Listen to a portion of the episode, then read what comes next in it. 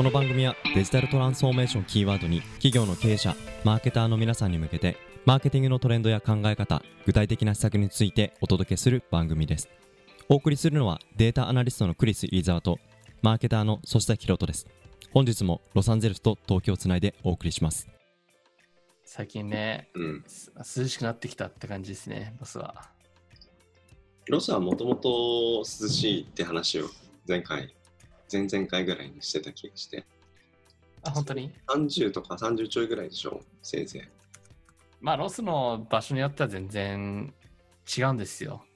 海側だと今ちょ今ちょうど最高気温が24度で最低が19度っていう適度な気温なんですよね。もう日本の、東京の半分ぐらいの気がしてきた。だけ、ど、だけど、ちょっと内陸入ると、うん。それから29度で最低が19度っていう最高気温が上がるんですよ、どんどん。うん。なんでかっていうと、ロスの内陸の方って砂漠に地方だから、うん。そう、砂漠っぽいから、どんどんどん中、ね、数十キロ運転しただけでどんどん変わってくるっていう。うん。そう。職場とかダウンタウンの方とその辺内内陸の方なんだ。あの、オレンジカウンティの海側だから、だけどちょっと内陸だから、ちょっとうん5度ぐらい上がる感じ。その28とか29とか、そんな。えー、移動距離にすると何キロぐらいなの？それ。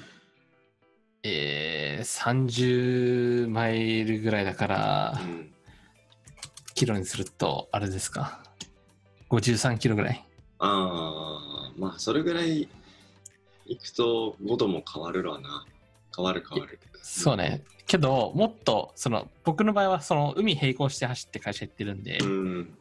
その、もっと内陸内陸の方行くと、うん。今日だと、僕のところは24度だけども、31度ぐらいになるっていう。うん。そうそうそう。なんかどんどん3度、3度上がっていくみたいな。なるほどね。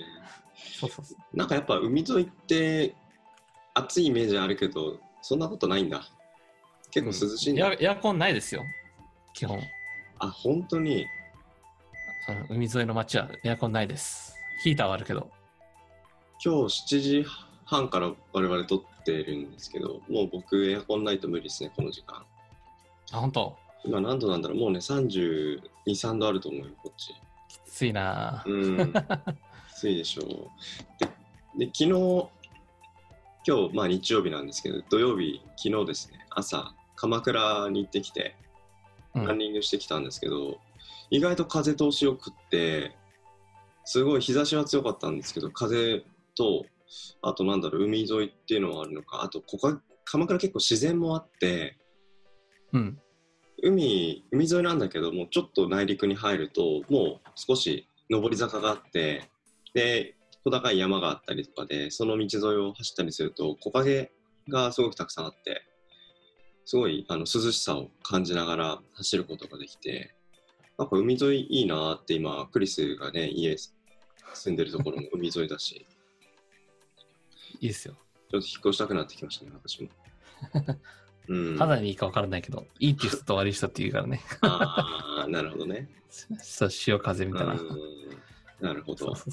そう。で、まあ、なんか鎌倉とかもやっぱりすごく観光的に人気の場所で、僕らは朝のランニング終わって、もう11時ぐらいには、朝ランニングして、朝ごはん食べて、で、パンパン屋とかちょっとカフェ巡りをして、で、もう11時ぐらいには、あの東京に帰る電車に乗ってるんだけど、やっぱ帰る時には、もう鎌倉駅が人ごった返していて、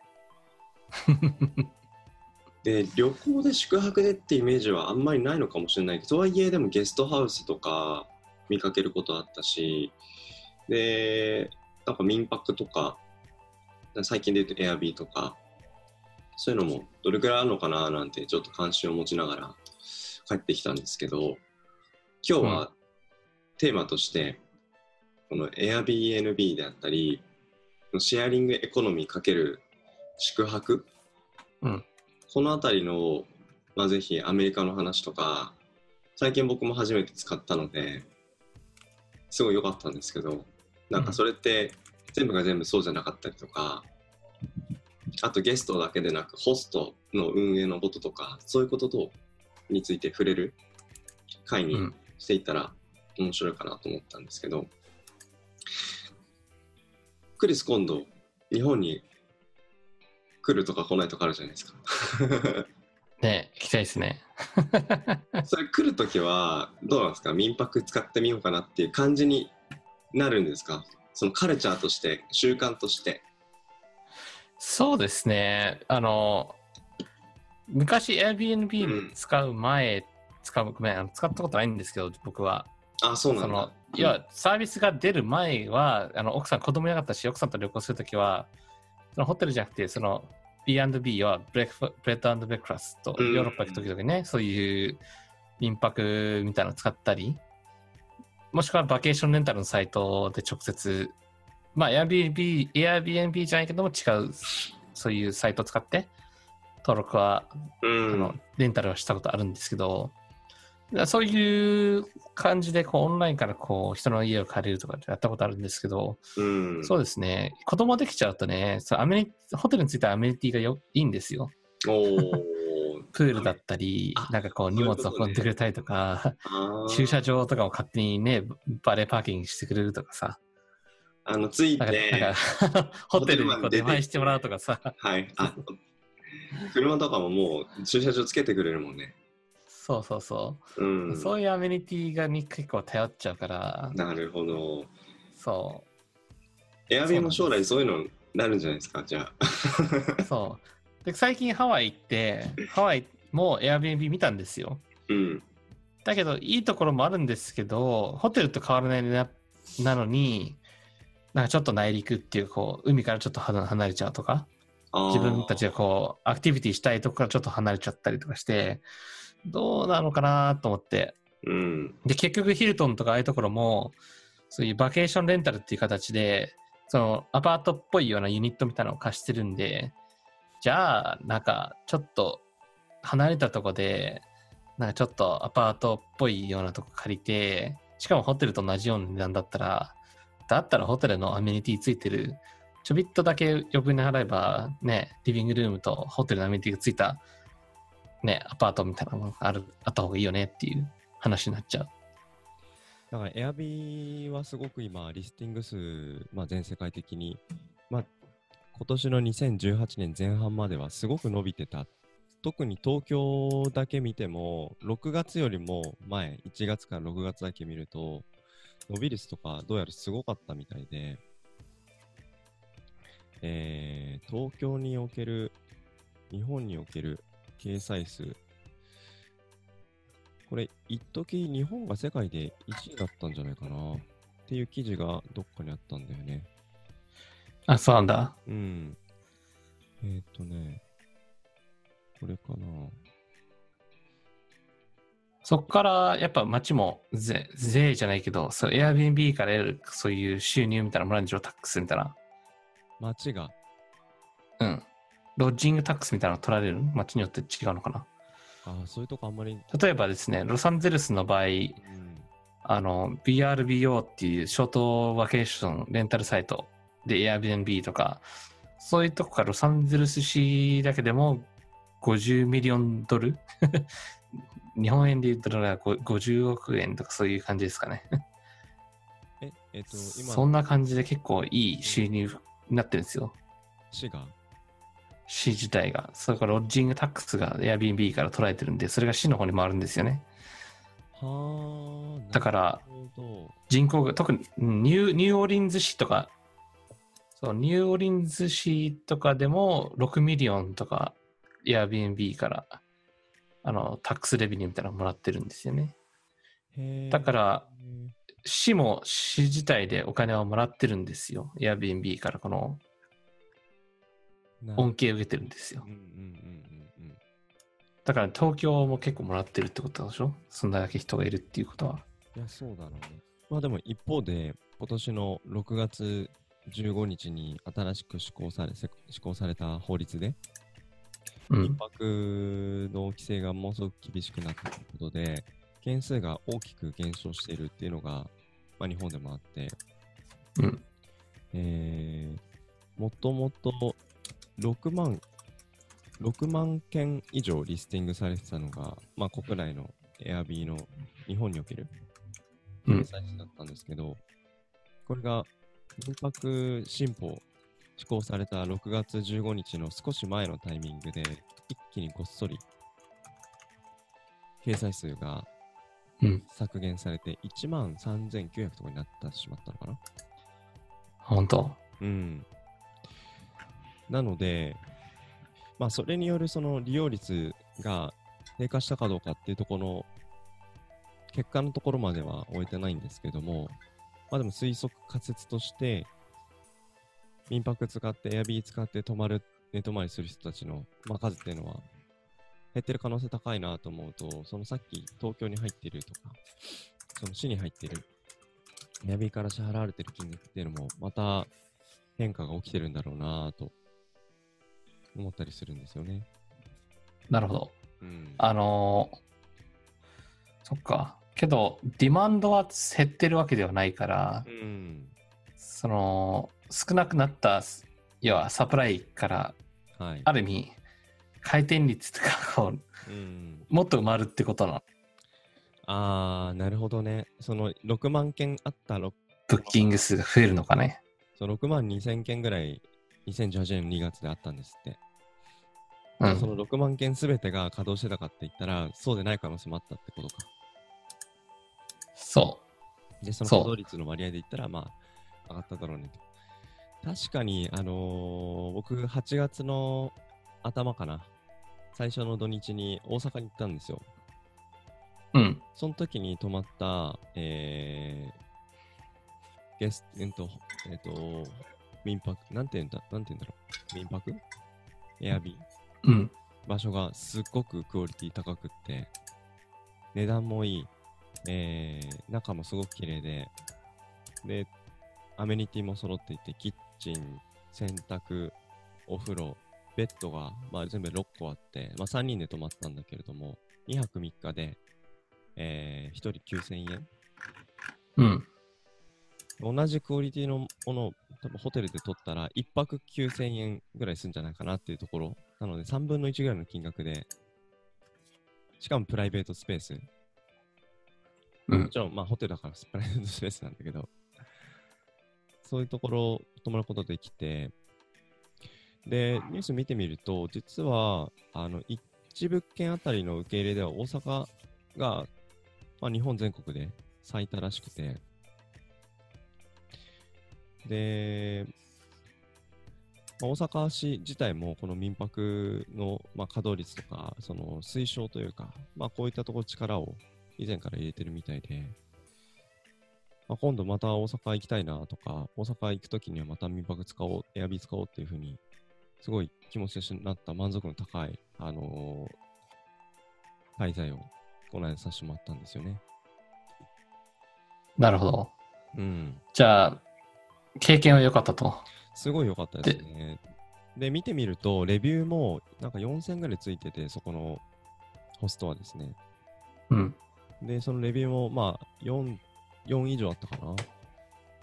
それぐらいのレビュー数で、レーティングがまあ4以上っていうのは、すごいあの優秀なホストさんなんじゃないかなって、あの、個人的には思いましたね。それ、それ読んだのは、やっぱ、どういう理由で読んだと思うんですか？例えば、うん。うん。同じエリアで似たような物件があったとして、レビューの付き方がうん。違うと思うし、うん。それはその Airbnb が提供しているプラットフォームのレビューうん。の結果ではないですよね。大体そこでこう、トランザクションなり、うん。なんかね、スムーズにチェックインできたとか、なんかななんかなんかあるわけだけども、ソソッシーがの経験だと、そこなんで良かったのかな？個人的には、えー、そうだな。まず一つに、予約して、予約したの1ヶ月前なんですけど、予約したタイミング、予約する1週間前、予約するした、まあ、3日前、当日、アフターフォローと、全部そのメッセージがものすごくまず早かったんですね。レスポンスが早い。でチェックインするときもチェックアウトするときも、もう常に、まあ、レスポンスよく5分とか10分とかで返事がくれて、でそこでまず、あのー接客ポイントとして印象が良かったなっていうのがありましたと。で、あとは入ってみると、まあ、マンション自体すごく古いんですけど、そのフロア、その部屋だけは内装がすごく綺麗になっていて、まあ、リフォーム物件だったんですね。ああ、なるほど。うん。オートロックみたいな機能はなかったの？オートロックね、なくって、実はまあ最近スマートロックとかすごく流行ってると思うんだけど、もううん。ドアノブのところに、でっかい、あのーなん、なんだろうこキーボックス付き南京錠みたいのがぶら下がっていて、あそうなんだ。そう、それでダイヤルを、まあ、ロック解除して、うん。それでまあ鍵を開けるみたいな、すんごく、まあ、あのーアナログな感じなんだけど、え。入ってみたら、すっごい内装綺麗で、壁紙とか、あの、ちゃんと張り替えをしてたりとかして、で、まあ、全部で6人泊まれるとこなんだけども、まあ、洗面所とか行くときちんと歯ブラシとか、コップとか、タオルとか、そういうものもきちんとあの折りたたんで、もうあたかもビジネスホテルかのようにセッティングしてくれていて、もちろんベッドも、あのシーツとか枕とか、すごい綺麗だし、だそうー、いうえビジネスホテルクオリティのものを、まあ、広さで言うと、えー、2LDK だったかな。まあ50平米ぐらいのところだったんだけど、ビジネスホテルで同じ金額で一泊泊まっても、なんかせいぜい4畳半みたいな6畳とか、狭いところ、窓も1個しかないし、ー、うん。感じあるじゃないですか。だから同じ金額なのに、広さがもう3倍、4倍ぐらいで、で、それで同じ清潔感のある、ちゃんとテレビもあるし、ソファーもあるし、そんな空間ね、あの、某、えービジネスホテルとか泊まったら同じ金額で絶対無理だし、なんかそういう、なんだ、一つの要素というよりも、まあ一個一個の要素の積み重ねが、なんか全体として体験をよくしてくれたなっていうのは印象としてありますね。うん。ロサンゼルスの場合だと、あまあ、アメリカのところではニューヨーク、サンフランシスコ、そういうメジャーなところで Airbnb すごく人気あって、うん。だけど規制が激しくなって、なんか最近だとそういう、ちゃんと自分がもの持ち家じゃないといけない。で、90日間以上なんかこう貸しちゃいけないとか、そういう規制があったりして、まあ、その持ち主にとってはいいかもしれないけど、その今まで借りてたアパートをまたこう再度かいないいない時に貸すとかね、そういうことはできないっていうか、ままあそういうグレーなマーケットをうん潰していくっていう部分ではあるんですけども、うん。そうそうそう。だから、ソッシーが泊まったところっていうのは、なんか持ち家感があったの？なんか違う人が普段住んでる感はあった？いや、全くないね。ないないんだ。これ泊まる専用だね。あ、本当？うん。だからそこもなんかちょっとグレーな感じだよね。ああ、でも、まあ大阪のルールがまたまた違うかもしれないけどね。市によってまた違う。グレーなんだけど、でも泊まるっていうところの体験だけで言うと、すごく満足度は高かったから、また大阪行くときはあそこを泊まりたいなって思わせてくれた感じは正直ありますね。あ、本当。僕はその貸す側の人間にちょっと興味あって、貸す側のそういうビジネス的なマインドセット気になるっていうのも、そ、そ、そしてさんはそういう経験すると、例えば自分が家を貸したときに、なんか同じような、こう、クオリティとかレベルをこう、期待してる人が、うん。ちゃんと満足得られるのかっていうのを考えちゃうよね。なるほど。そこはマーケターですね。そ うそうそうそう。そう。なんか隣のリスティングとか気になっちゃったりとかさ、例えば世界から来た人はさ、うん東京すごかったなーっつって、だけどなんか、ここはちょっと違うとかさ。だけど、それはもしかしたらその規制とかさ、法律でうんできないことができたりとかさ、うん。そう、しね、地域によってのさ、そういう違うルールでも、またこう結果が変わってきたりするじゃない。あそうだね。そういうのが、そういうのがちょっと面白いなと思って、個人的に。うん。いや、でも その視点、すごくやっぱ旅行において大事だと思って、なんか泊まるところが窮屈だと、なんか泊まってる場所で過ごす時間って絶対的に大きいじゃないですか。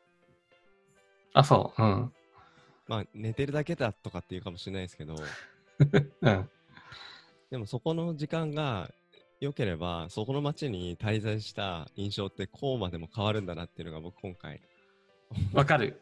わかる。わかる。すげえわかる。俺一回さ、ちょっと思い出したんだけど、鹿児島だったかななんか、男友達と遊び行った時に昔ね、はい。なんか知んないけど、どこも空いてなくて、ホテルが、中でイベントがしないからあって、うんうん。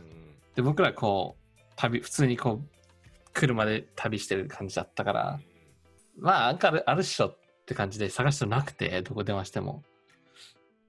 で、いつ気づいた、ちょうど一つ空いてたホテルが、うん。ほんとやばくて、汚くて、いや、なんか、み外からは全然普通のホテルなんだけど、もう本当にずさんで、うん。もうあれは最悪だったね。なんかもう二度と来ねえとか思っちゃうぐらい。でもさ、鹿児島とか九州とかってさ、本当は、本当はっていうか、料理もたくさん美味しいとこあるし、温泉だってあるし、なんかそういううん。観光資源はたくさんあるはずなのに、なんでそういう印象になっちゃってるんだっていうところの、よ大きな要素として止まる場所があるわけじゃん。で、多分、うん、鹿児島はすごい良かったですよ。うん。あ間違いないで。その鹿児島はすごい良かったんだけど、そのたまたま泊まったところが良くなかったっていう。でもそだけど、その経験が、その、まさしくソッシーが言った、うん。なんかこう、それだけが覚え覚え忘れないっていうか、うん。になっちゃうっていうか、うんわかる、すごい。言ってることが。僕、あんまりその大阪に行く機会って、人生でもなあんまないんですけど、これまで4回か5回ぐらいかな行ったことある。この、この年になってようやくなんか大阪はすごくいい街だなって思ってですね。あのーまあ、泊まった場所もコスパ良かったし、あのーすごいクオリティ良かったんですけど、プラスその近辺にある、あの、串カツのお店とかに行ってですね、まあ、2000円とか3000円とかでたらしく美味しいご飯もたくさん食べられるわけですよ。お金をかけずに、こんだけの体験をできるっていう、そういう要素が、まあ、もともと食としてあったものの、やっぱり泊まるっていうところで、だけ見ると、ビジネスホテルとかで一泊何、何、6000円とか9000円とかかかってしまう。その割にすごく狭くって、体験として、まあ、別に悪いわけじゃないけど、なんかプラスに働くコスパがいいとかって思ったよりも期待値が高いとかって体験って基本的にないじゃないですか。だからそこが今回体験、今回その8月行った時にこの Airbnb を使ってコスパめちゃめちゃいいじゃねえかっていう、なんだこれ、これ、これこれまで使ってなかったのが、あの、どんだけ損してたんだっていうふうに気持ちとして思った瞬間、あ、大阪また行きたい、もう来月でも行きたいみたいな。で大阪にいる、まあ、あの、学生時代の後輩とかに、ちょっと次行くときまた、あの、美味しいとこ連れてってみたいな話を終わって、まあ、メッセージとかしてたんですけど、なんかやっぱそういう気持ちにさせられる人の数って、実はこの Airbnb できちんとそのぶ、なんだろう、ホストされてる方たちの、まあ、えー宿泊できるゲストさんたちって、ふ数として体感的に増えてんじゃないかなと思っているんですよね。だから、まあ、あの規制が増えて、東京でもまあ8割減の、まあ、リスティングの数がですね、まあ、減ったわけですけども、まあ、質の高いあのホストさんが残って、質の高いその場所への滞在ができるゲストさんが増えるっていう、これ必ずしもリスティング数が減ったっていうことがネガティブだけじゃないんだろうな、そんな風にあの改めて思ったのかも今回あの思ったことなんですよね。うん。で、やっぱ、そのロジスティックスの部分をこう下げてくれるっていうのが一番僕は多分期待したい。なんかこう、ホテルのやっぱさっきアメニティの中でやっぱそのスムーズに行けるかっていうその部屋までに、うん。うん。そうそうそう。なんか、例えば、えー、まあ空いてなかったら全然すぐチェックインして、鍵もらって行けるじゃないですか。はいはいはい。まあ、ホテルによってはこうチェックインの時間が決まったりとかね、やっぱ空いてる場合はこう早めに入れるけども、うん。そういうところがすごくメンタル疲れしちゃうっていう。わかる。えわかる？それでチェックイン行こうとしたら、ホテルだと、えーまず、あの、なら、並びます。で、待ち。そうそうそで、そう。えーようやく順番来たと思ったら、なんか書類に、住所と名前と電話番号とパスポートとナンバーたいな。それでルームキーが渡されて、明日の朝食の時間を聞かれ、あの教えられ、部屋は何階です、みたいな。そんな話で、そうそうそう。たった5分とか10分とかがあるない。これももうすごく大きかったなと思いますね。いやー、5分10分じゃないよ。多分、下手したら40分ぐらいかかる時もあると思うんだよ。あ、本当に？うん。この僕は経験してないけども、僕このこの間ハワイ行った時、うんヒルトンだったかな。うん、僕はたまたまそのバケーションレンタル長期ステイタワーみたいなのがあって、あの、そっちの方は全然すごくスムーズだったんだけど、うん多分、しピークの時に、こう、隣の普通のヒルトンホテルに通ったんだけど、もうすごいなんか30 25メーターぐらいの長蛇チェックインする人たちが、多分バスでこうガンって連続で来ちゃったみたいな。いや、これ辛いなと思って、こんな、早速バケーションに来たのに、これ、ね、ラゲージとか持ちながらこんな経験したら嫌だなとかさ、もう、それがもう脳裏に焼き付いちゃって、だからそう考えると、うん。そう Airbnb のそういう民泊とか、そのロジスティックスも気になる部分はあるんだよね。その、ちゃんと時間通り、ホテルとまた違う時間帯に行けるのかとか、うん。じゃあ夜中遅く着いた時にどうやって入るのか、さっき暗号化したロックをこう解除すればいいいいんだけど、うん日本の場合はなんかオートロックとかついてるとかあるじゃないですか。そうですね。そう。そういうねところには僕まだ泊まったことないからわかんないんだけれども、今回は僕チェックインしたのは何時か、何時だと思います？まあの大阪着いて、金曜日の夜に、まあ、あの仕事終わって東京から大阪に行くんですよ。で、着いたのが9時あ、い。仕事後？あ、9時10時だったんだそれでスムーズだった？そっからチェックイン。そっからチェックインせずに、あの、学生時代の後輩と、えっ、と、東梅田かなんか飲むんですよ。で、飲んで、うん。まあ、4時間ぐらいして、ようやく縁も竹縄になり、要は2時ぐらいに、おあの、泊まるとこ着いたわけですよ。チェックイン2時。えー、すげえ。全然スムーズに。そう、でもそこ行ったら、まあ、カキーボックスが置いてあって、入れて、うん。で、シャワー浴びて寝るみたいな。そのキーボックスの暗号って変わるの？それともずっと同じのまま？多分ね、変わ、変わると思う。変えてると思う。うんあ、本当？うん、じゃなきゃ入れちゃうから。っていうのはもうそのマンション、そのものもうんオートロックないぐらいの古い物件だったので、築なるほどね15年とか20年とか、そんぐらいだったかな。そっか。そうだね。アメリカの場合はオートロックっていう概念が、まあニューヨークだと、そのね、いいところのホアパートだと、コンドミニアムとかはね、なんかそういうコンシェルジュみたいなのついてるけど、ベルマンみたいな、ドアマンか。はいはいはいはい。まあ他の街に行くとほとんどないし、だからそういうあの、ネストとかそういうスマートロック的な、うんアメリカだとオーガストっていうあの、ブランドのやつが流行ってて、うんなんかスマスマホアプリでこうあの番号変えられたりとかして、で、その、こうアプリ側でこう、そのまま、これで入れるよってピッてやると Bluetooth みたいなのあれでこうアンロックされちゃうみたいな。ウィーンって伝えてはい、ドアが開くみたいな。で、その、毎回その、番号を変えちゃえばうん全然いいし、そうそう、そういうのが今、人気になってきてるのかな。だから、アメリカの場合はそういうハードル的、そういう家に入、家手配りするハードルは低くなってきてると思う。うんだけど、その、チェックアウトした時のその綺麗にするところのサービスですよね。なるほどね。そういうところとかも、あの、まあ多分次回のエピソードでもっと話したいと思うけど、うんまあそういうロジスティックスをサポートするサービスとかね。うんだからこう、貸す側としてはさ、まあ自分の家の一部屋をこう貸して、うんで、後でこう自分たちースのいいけども、なんか真剣に民泊やってるやつらは、多分、あれですよね。大変ですよね。いや、これ、量、量をさばく人たちは。民泊って、副業でやるようなイメージあるじゃないですか。そうそうそう。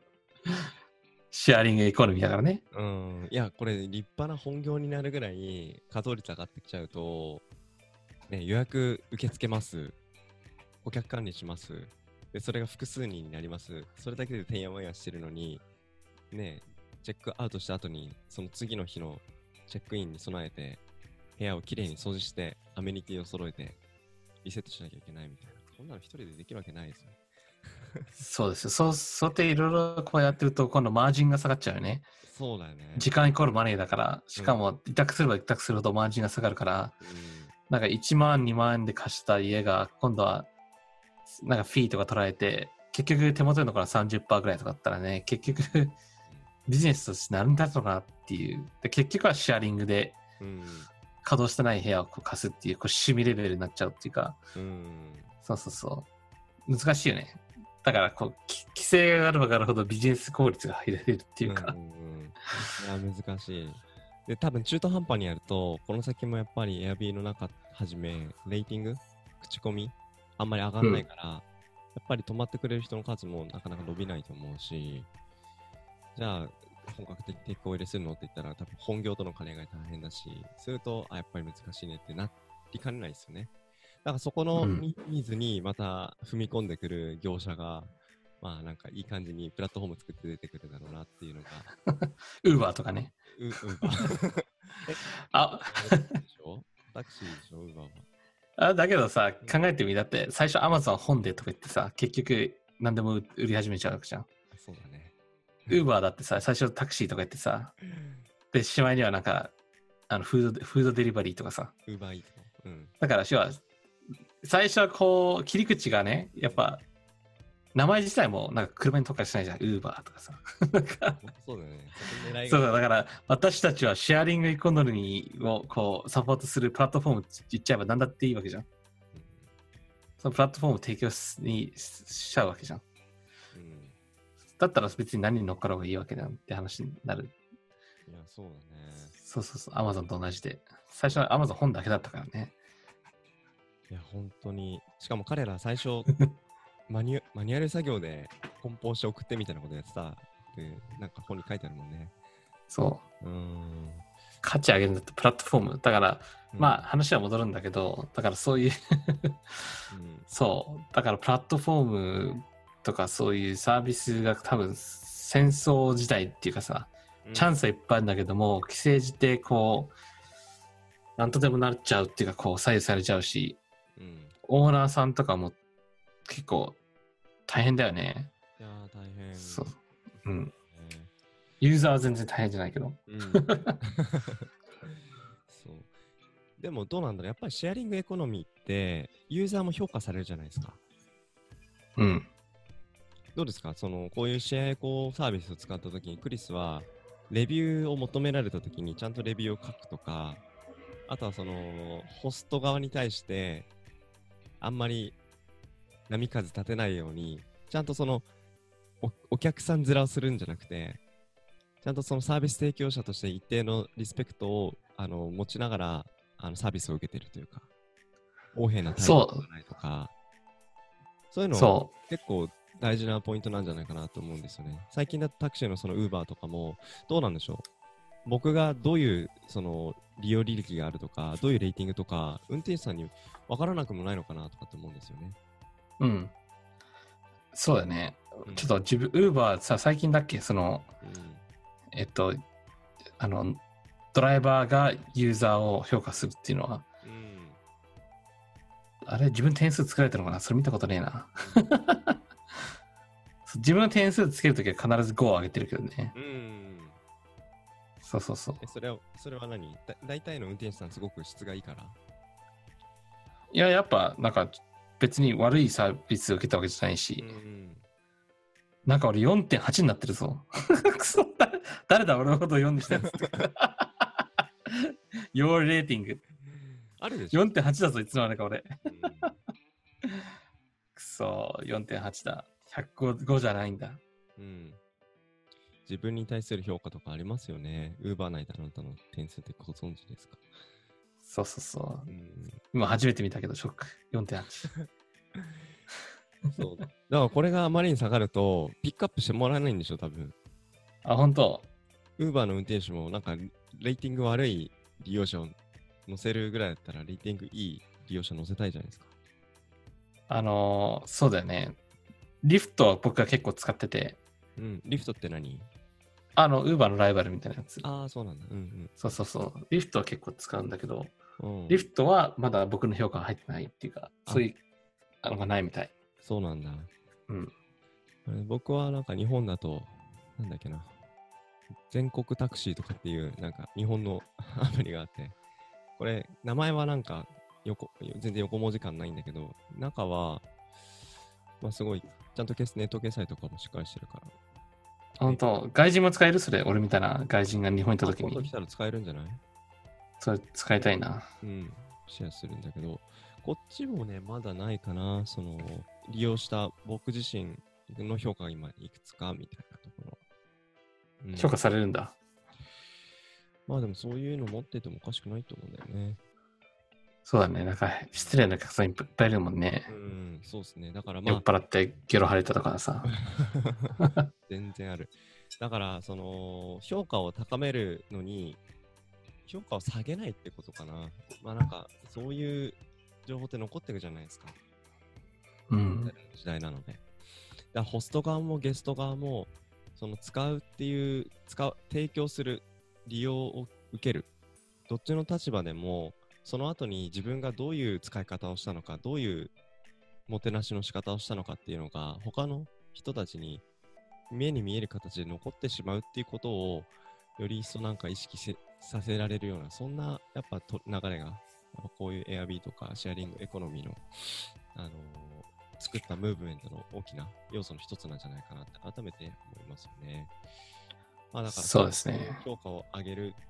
で、その背景にはまあサーブする、えーさ提供を受けるとか。で、それをまあ質の高いものを担保するために、まあ、いろんなサービスプラットフォームができてきてといったような話のまあ広がり。これはやっぱりデジタルの時代の一つ。そう。あのさ、ちょっとそのサービスで思ったんだけどさ、ウーバーの場合、結構その、ただドリただドリンク？なんかこう、ガムとか、そういう、あの、水ボトル置いてくれたりとかする。その評価を下げないためにねあ、。下げないために。そうそうそうそう。そうそう。だから、まあ、ある意味、その、Airbnb のそういうサービス下げないように、さっき言ったそのコップとかさ、そういう、うんえー歯ブラシとかそういうのがあるっていうのがポイント高いように、うんやっぱこう競争してる中、そういう差別化したいっていうことで、うん車きれいにするだけじゃなくて、そういう、うんなんか水を置いてあげるとかね。なるほどね。そうそうそう。そうそう。そういうのも結構そういう差別化になるのかな。うん。あの、ウーバーって、どういう由来なのかなって、名前がね。うんドイツ語で、ドイツ、ドイツ語なのかなで、英語にうんオーバーとかアバブに近い意味なんだって。アバーブ。へえ。だからなんか、ちょっと上の、なんていうのかな。き今、期待をね、ちょっとずつ超えていかなきゃいけないじゃないですか。そういうトレンド、流れができてるじゃないですか。なんかそこの 動きを見越してたんだったら、それはすげえなと思いますね。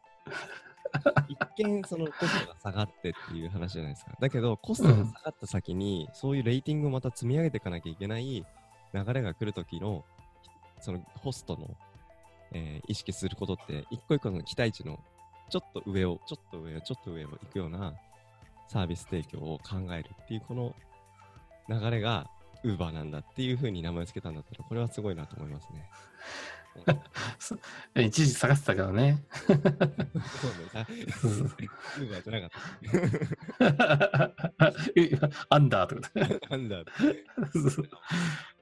ねうんそっか、そう。民泊でデジタルって考えると、そまあ、そういうアプリ経由ってイメージなんだけど、まあやっぱその裏であるサービスだとかさ、うんそういう顧客のそういうフリクション、はいチェックインのプロセスなり、うん決済のポイントなり、やっぱそういうデジタル時代でやっぱそういうハードルを下げる。